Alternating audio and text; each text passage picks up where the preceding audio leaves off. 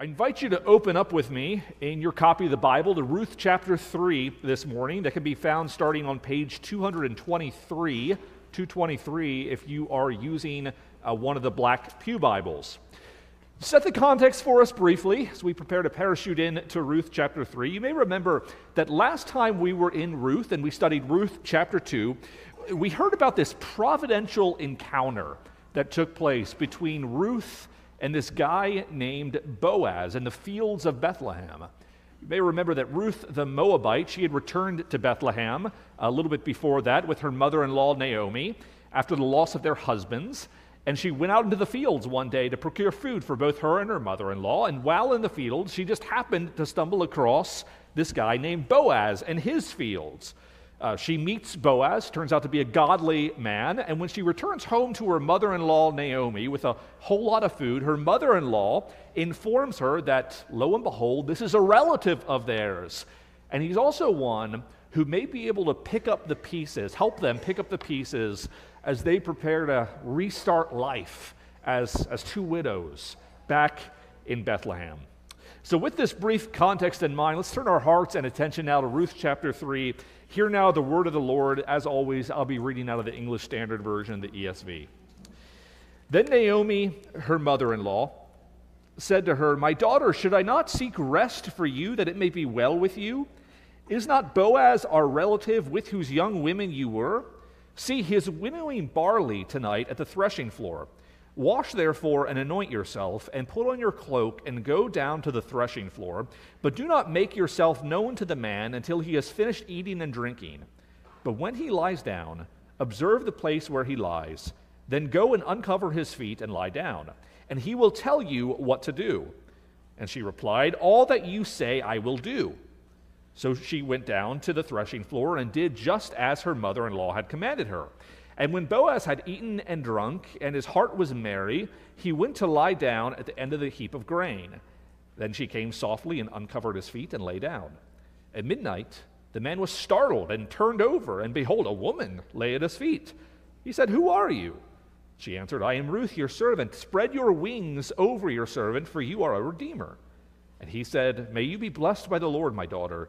You have made this last kindness greater than the first in that you have not gone after young men, rather rich or poor. And now, my daughter, do not fear. I will do for you all that you ask. For all my fellow townsmen know that you are a worthy woman. And now it is true that I am a redeemer. Yet there is a redeemer nearer than I. Remain tonight, and in the morning, if he will redeem you, good, let him do it.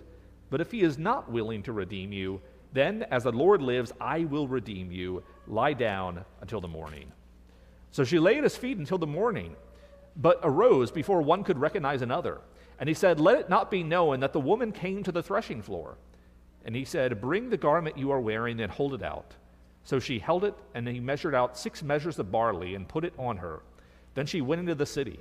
And when she came to her mother in law, she said, How did you fare, my daughter? Then she told her all that this man had done for her, saying, These six measures of barley he gave me, for he said to me, You must not go back empty handed to your mother in law. She replied, Wait, my daughter until you learn how the matter turns out, for the man will not rest, but will settle the matter today. This is the word of the Lord. Over, over the last few weeks, I have been um, loosely following some news in Major League Baseball. I don't know if you like to do the same, but if you are anything like me, or if you're just attuned to maybe general sports knowledge out there or news out there, uh, you may have heard that uh, the most sought after free agent in baseball this year recently signed the largest contract in baseball history and perhaps the largest contract ever in the history of professional sports around the world.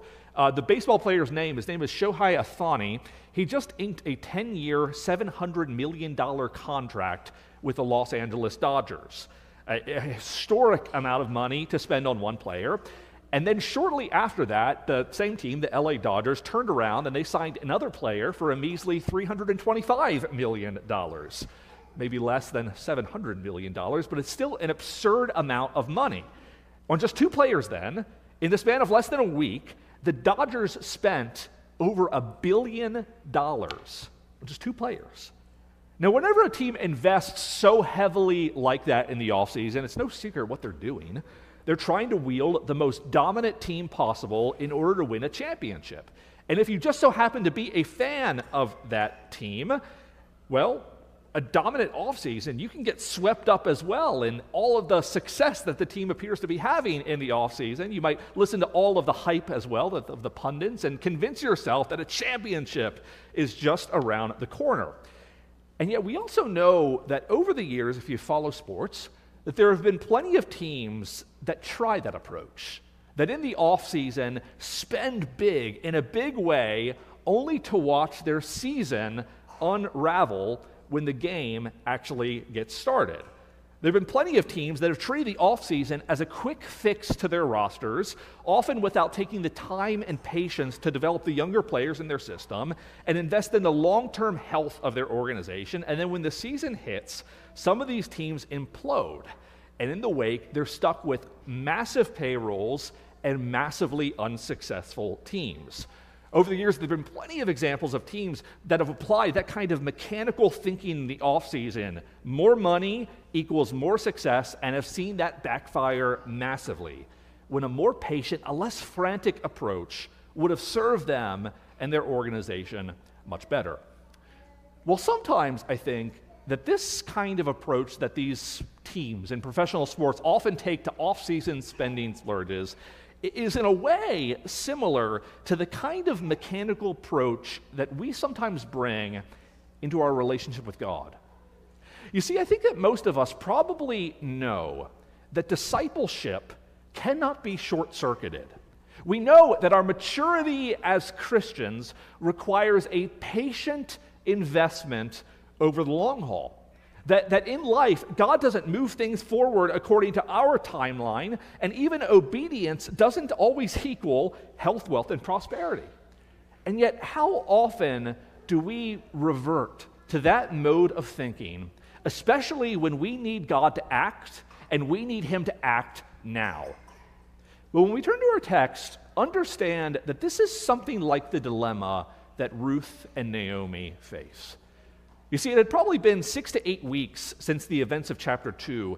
And though chapter 2 ended, you may remember, with loads of potential, when chapter 2 ended, even Naomi, who couldn't even muster two words in the beginning of chapter 2, was, was optimistic.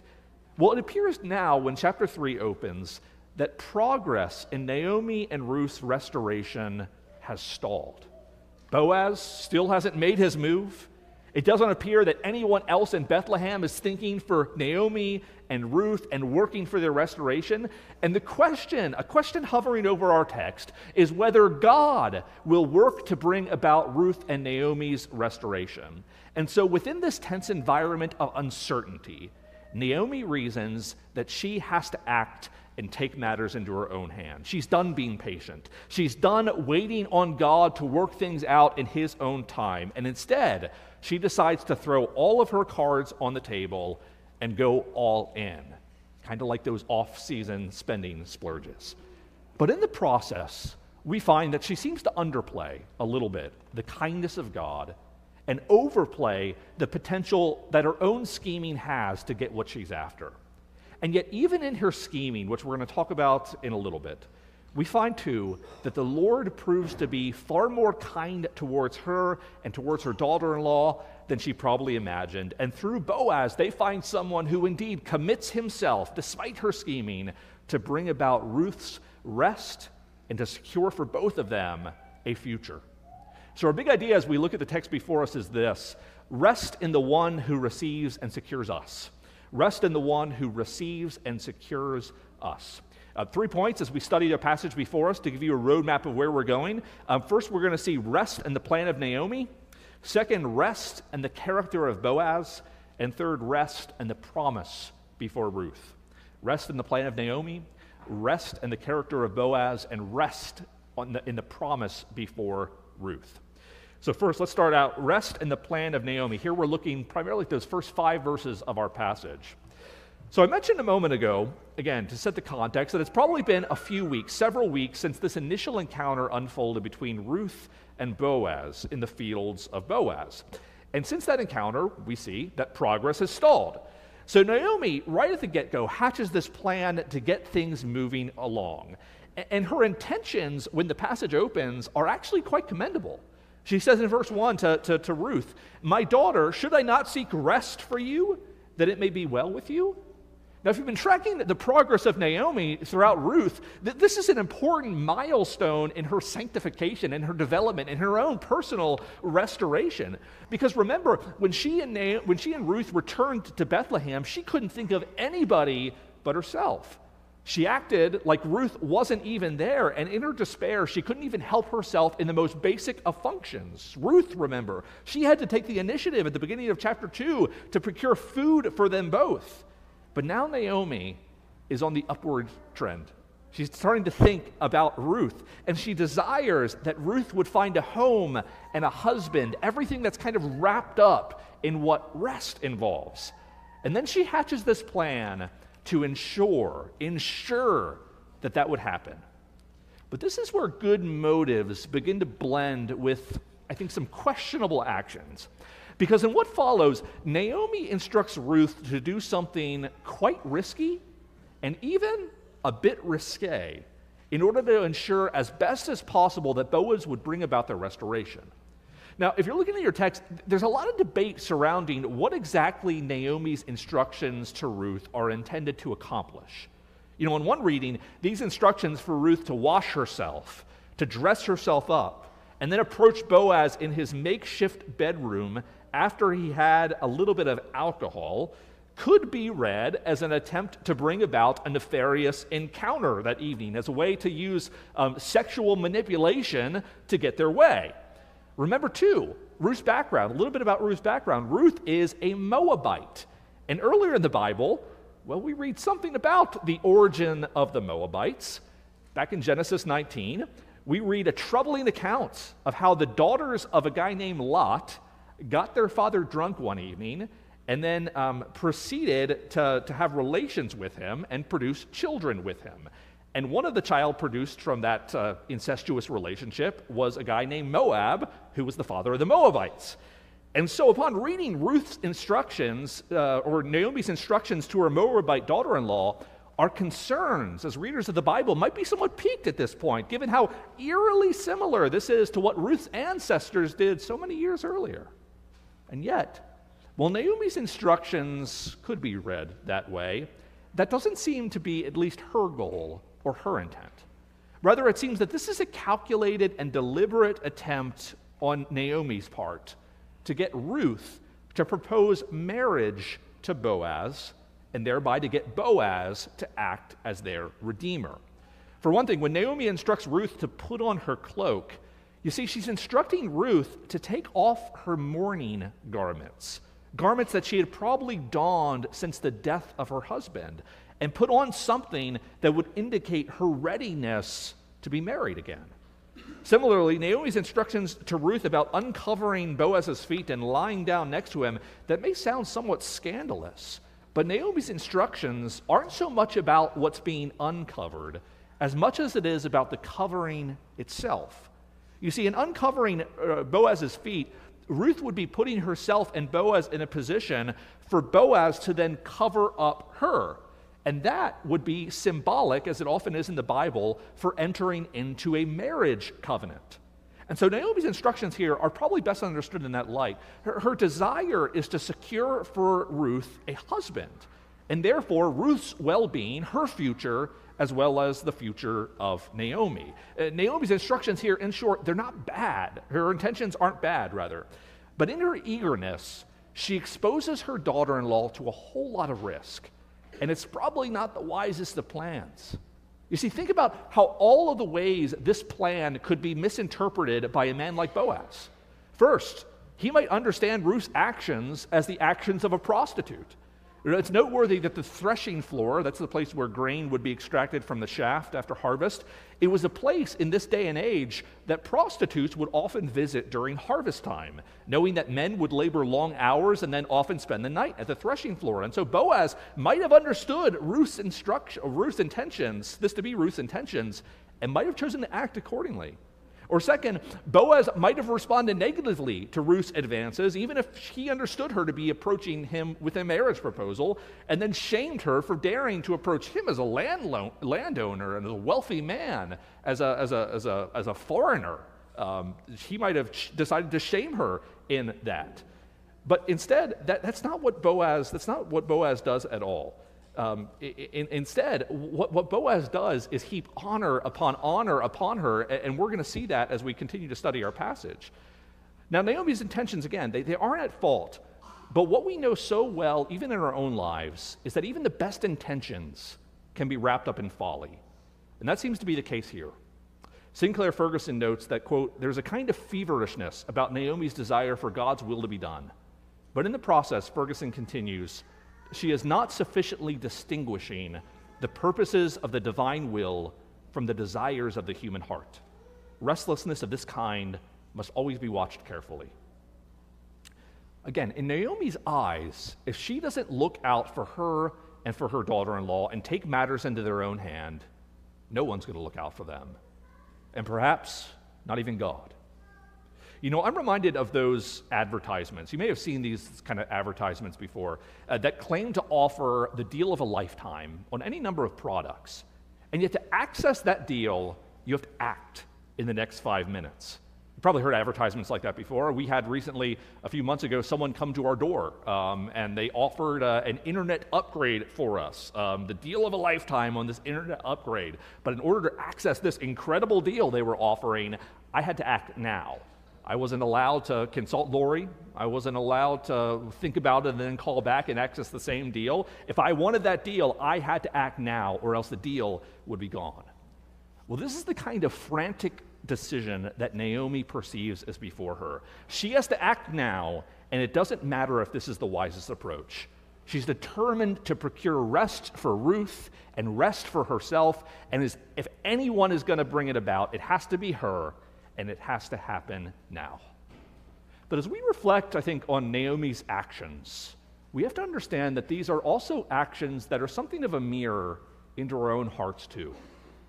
Ask yourself the question Are there places where I feel frantic right now, ready to plunge ahead into making a change, where a wiser or more, more circumspect approach might serve me better?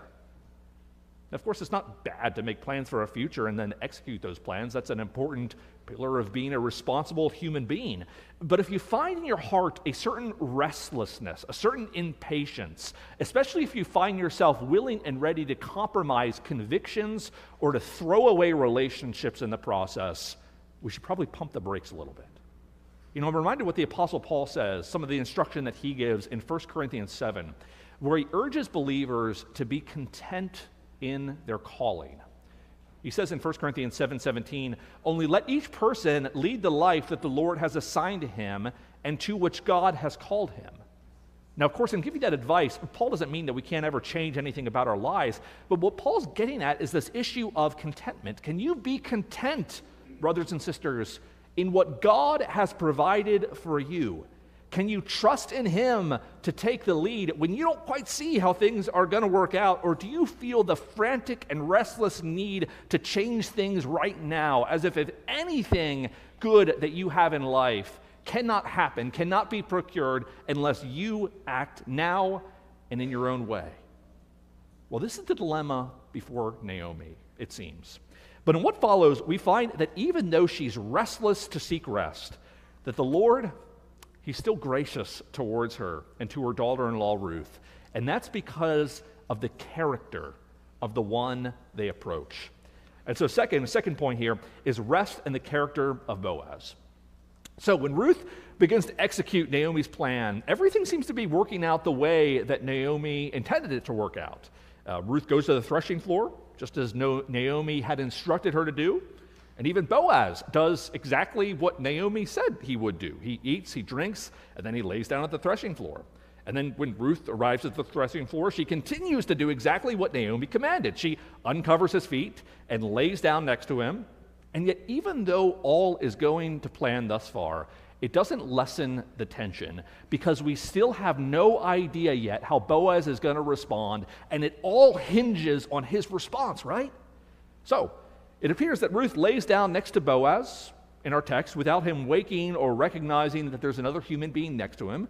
Parents, we kind of know what that's like when our small kids appear to us in the middle of the night. Um, it's startling, sometimes a bit creepy too. And then at midnight, when both fi- Boaz finally notices someone next to him, he is understandably startled too. But Ruth doesn't back away or stumble over her words. Remember, we've seen her character on display earlier in Boaz's field when she took the initiative for Naomi without hesitation, with boldness. And now she continues that bold trend, though she also diverts a little bit from Naomi's instructions at this point. Because rather than waiting for Boaz uh, to tell her what to do, he, she cuts him off and she tells him what to do. After identifying herself, she makes this request spread your wings over your servant, for you are a redeemer. Again, recall that Ruth's request that Boaz spread his wings over her is essentially a marriage proposal. It's a request that he would marry her. She's asking him to spread the corner of his garment over her, which would be symbolic, like we talked about, for a marriage proposal. But it's also more than just a marriage between two consenting adults, because Ruth also reminds Boaz of something that Naomi had reminded her a few weeks prior namely, that Boaz is one of their redeemers. He's one of their redeemers. Now, we have to back up and get some context for that. Because to call someone a redeemer in this context is to invoke certain provisions that were laid out for God's people in the law of Moses, in the Mosaic Law. Um, for one thing, in Leviticus 25, there is this provision in the law of Moses that if you, as an Israelite, if you fell on hard times and you had to sell your property in order to make ends meet, or even if you had to sell yourself into slavery, a close relative of yours was called to act as your redeemer and purchase you and your property back so you could be restored again. Uh, additionally, in Deuteronomy 25, there was another provision in the law. It was known as levirate marriage where if you were a man and your brother died, leaving behind a childless widow, you were called to act as a redeemer, marry your dead brother's widow, and then father a child with her in his name. Maybe a little bit weird in our context, but all of these provisions, including that one, um, were, were intended to bring about wholeness and restoration to families in need. They were designed to help the destitute, to bring restoration and wholeness for those who could not help themselves. But with this biblical background in mind, it's interesting that Ruth would invoke this provision in this particular circumstance and call Boaz to act as her redeemer. Because although many of the redeemer provisions come close to applying here, there's actually nothing in this situation that legally binds Boaz to act. If Boaz wanted to, he could claim, well, Ruth's a foreigner. She's not an Israelite, and therefore he's off the hook. And in a sense, he'd be right.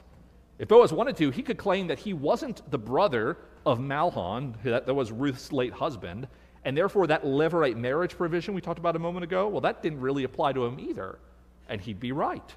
In short, if Boaz wanted to insist upon the letter of the law, he could. And there's a good chance that he wouldn't be bound in any way to marry Ruth. But here we notice the character of Boaz come to the forefront. Because Boaz isn't interested here in using legal loopholes to wiggle out of responsibility.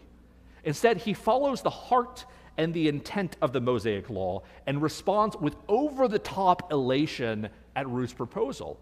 He praises her for her kindness in choosing him, which is high praise since legally and objectively speaking, he's out of her league. But as he reads the situation, she's out of his league. He compliments Ruth in a big way. He calls her a worthy woman, which kind of echoes an earlier statement we heard about Boaz, where he was called a worthy man. The two, it seems, are a closer spiritual match than any social background may suggest. And then Boaz commits himself to act when nothing in the letter of the law really compels him to do that. But at the same time, he then introduces a minor complication into the narrative, one that will have to be resolved in chapter 4. Because he tells Ruth that even though he's a redeemer, that there is for her and Naomi's family a nearer redeemer. In other words, there's someone else who has first rights, legally speaking, to marry Ruth and redeem the property of Naomi. But once again, Boaz is proving here to be a worthy man in that he's not going to look for loopholes in the law And then rather than telling Ruth that it's her responsibility to seek out that near redeemer, what do we find Boaz do? Well, Boaz commits himself to take the initiative for her where there's nothing that would compel him to do that. And then recognizing the dangers that lurk around town at night, Boaz instructs Ruth to stay at the threshing floor until the morning, lest she be harmed, trying to walk through the streets of Bethlehem in the middle of the night. You see, throughout this entire course of their interaction, the way that Boaz responds, the way that he reasons, is the most unexpected way. You see, Naomi and Ruth, they put Boaz into a really awkward position. An awkward position in a number of senses. For one thing, what if other citizens in Bethlehem saw this cloaked woman wander into the threshing floor where Boaz was staying in the middle of the night? His reputation was on the line. His reputation as a worthy man could be undone by such a scandalous report should it get out. And although the marriage proposal isn't broadcast on a jumbotron, it's done in private, and there's probably some strategy to that in, in Naomi's scheming, it could be taken as, by Boaz as an insult to have a woman of such low status come to him and propose marriage to him, a man of high standing. It's not like the two had gone ring shopping or talked about marriage with their pastor and mutually agreed upon the next steps that they were, should take. Boaz, in short, has been put into a really awkward, unexpected position, and yet his response is saturated with kindness. He never brings up the awkwardness or the brazenness of Ruth's approach. He doesn't shame her, even in passing. Instead, he heaps praise upon her. He thanks her for the advance. And then he commits himself to step in the gap so that neither he nor she would skirt the law. You see, even if this whole situation doesn't quite meet the letter of the law, Boaz gets at the spirit of the law because his commitment as a worthy man is to glorify God and to help the helpless, not simply to check a few boxes. You know, Boaz's whole response in this text is really amplified, I think, in the ministry of Jesus. I'm reminded of a story that we read about in the Gospels. One of the places recorded for us is in Mark chapter 5 when Jesus is on his way to heal the daughter of a man named Jairus. And while he's walking through the crowd on his way to Jairus' house to heal his daughter, we find that a random woman, someone who's described as having a discharge of blood for 12 years, someone who would have been considered an outcast and unclean in Israel, well, she reaches out and she touches Jesus' garment as he walks through the crowd. She knows that if anyone can help her in her helpless situation, it's Jesus. And so she takes a risk. She dares to approach a holy man like Jesus as an unclean social outcast without an invitation. Now, when she touches his garment, we read in Mark chapter 5 that Jesus perceives that power goes out from him, and he stops on a dime, and he looks around at the crowd and he asks, Who touched me? Now, if you didn't know any, anything about Jesus at this point, you would think that maybe a stern rebuke or something worse might be coming. But when the woman falls before Jesus and confesses that it was her, Jesus responds in the most tender of ways. He says, Daughter, your faith has made you well. Go in peace and be healed of your disease. You know, in the Old Testament, way back before that, the prophet Isaiah had prophesied of Jesus, namely, that a bruised reed he will not break, and a faintly burning wick he will not quench.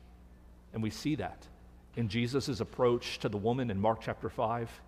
We also see that in Boaz's approach to Ruth here, too. But the question for us then is do we expect God to be kind like this towards us? You know, we've already highlighted in our text some of the ways in which Naomi rushes along with, argu- with, with, with what's arguably a, a, really unwise plan in order to jumpstart her and Ruth's restoration. There, there's a lot we've mentioned that's left to be desired in her whole approach to Boaz, and a lot that could have gone wrong. And yet, Boaz doesn't hold any of that against Ruth. And, friends, the same is true in our relationship with Jesus, too. You see, if we were to critically evaluate our prayer lives or the quality of our worship, I'm sure all of us would find a multitude of ways in which our relationship with Jesus, our approach to Jesus, is wanting.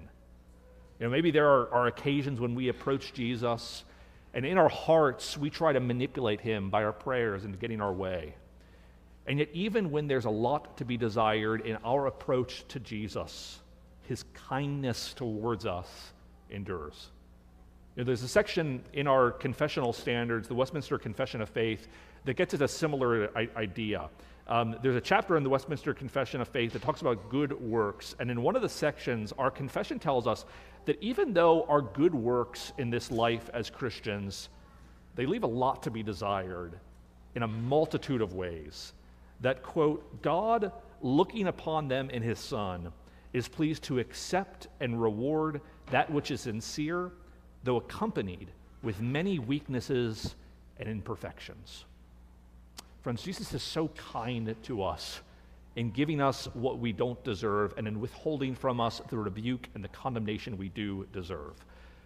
But as a corollary, as an implication of how Jesus has been so kind to us, how do we respond to other people in the church or elsewhere in our lives when they might approach us in not the best of ways?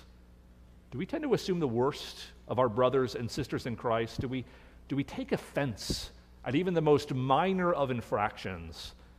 Or do we willingly bear with the weaknesses that all of us bring to the table and respond with the same kind of kindness that we've been shown in Christ? It's a question we would all do well to ask ourselves in view of the kindness that we've been shown by God in Jesus Christ. So Ruth experiences here the kindness of Boaz. And then she also uh, leaves this encounter, this evening encounter with Boaz, with a promise. A promise before her, a promise that Boaz will act one way or another. And when she returns home the next morning, she reports this exact thing to Naomi, her mother in law. So this leads to our third and final point, a little bit shorter here rest in the promise before Ruth. So when Ruth returns home to Naomi, we find that she returns much like she did in the previous chapter. There's something of a trend here. She returns with grain or seed. Returns with a, what do you call them, a doggy bag of food, if you will.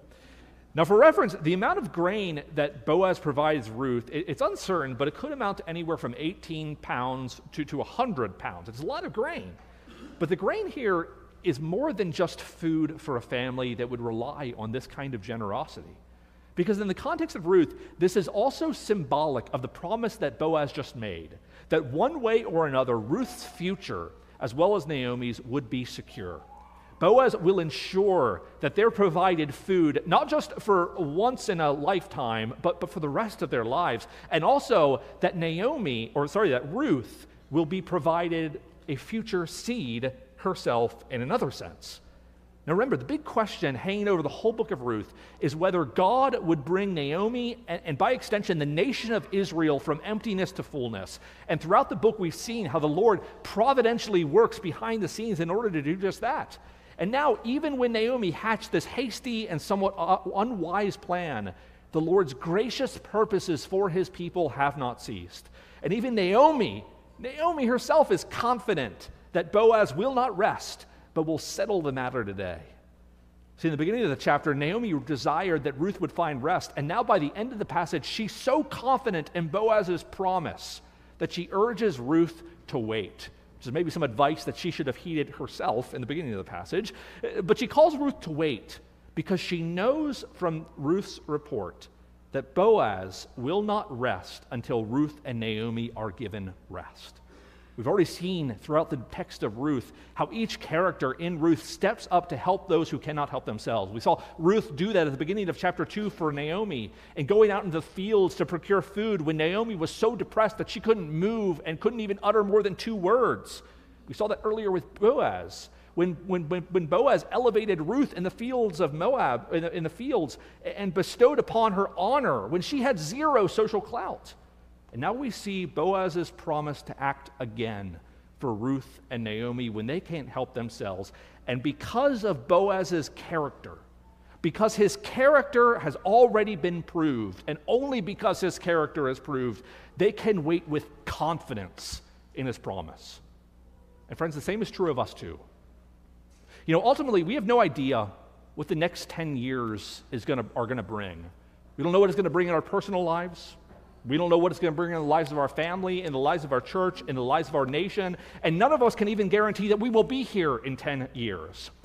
But the posture that Naomi encourages Ruth to adopt, one of confident waiting, is a posture that we can adopt too in our own discipleship because we have been certain of the character of God, because we have seen the character of God proved in the person and work of Jesus Christ. understand that Jesus also didn't rest until he accomplished all that he accomplished. Jesus settled the great dilemma hanging over human history, not just in one individual life, the dilemma over human history, how an unholy people could be right with God. And because that work is finished and Christ's character is beyond question, we can wait well with the promise that Christ is coming again to make all things new and to usher in a great Sabbath rest that remains for the people of God. Now, how that happens, whatever twists and turns the Lord carries us through, we don't know. But we do know that the Lord will carry us through them, that the Lord has secured us and will not lose any of those who have been given to Christ, and that in the end, friends, it really will all work out in the end. So, in conclusion, understand that God cannot and will not be manipulated through anything we do. But the good news of the gospel is we don't even need to try to manipulate the Lord because He has our best interests in mind. He knows what's good for us. And so we don't need to be frantic or anxious in trying to get our own way in life and acting like orphans, trying to procure for us the things we need for life. Whether we can rest because Christ has already secured a greater rest for us. He has already adopted us into the family of God through Jesus Christ. And even when we slip into thinking, which we all do, that we can somehow manipulate God, or even when we approach Him with our messy and imperfect prayers, He still meets us. He shows us so much kindness, so much more than we deserve. And He accepts us as His children only through Christ Jesus. And so, brothers and sisters, the exhortation I leave you with is rest. Rest. Rest in the one who has redeemed us and secured us to himself. Pray with me. Father, we thank you for the hope that's held out in this passage. Namely, that in one way or another, things will work out. And we know that to be true because we've seen the character of Jesus Christ on display and not, and, and, and not uh, in giving up himself for our, us and for our salvation. Father, we thank you that this passage points us towards the character of someone greater, the pa- character of Jesus Christ our Lord. And I pray, Lord, that you would help us, in light of what we know to be true about you and of your Son, to rest. Help us to rest in you. Help us not to be so frantic and anxious as we go through life, thinking that we need to secure for us a good future, knowing that you have already done that for us. Help us to rest in your very great promises, knowing that you have adopted us to yourself. You have called us your sons and daughters, and you have held out for us a future, a future uh, that, that's far better than just a future filled with food and, and children in a, in a certain land. You have filled us, you've given us a future, the hope of a future, in eternal paradise and bliss with you, where we will see Jesus Christ by, by sight, who we now, only now see by faith. We pray that you would strengthen us in these words, and we ask all this in Christ's name. Amen.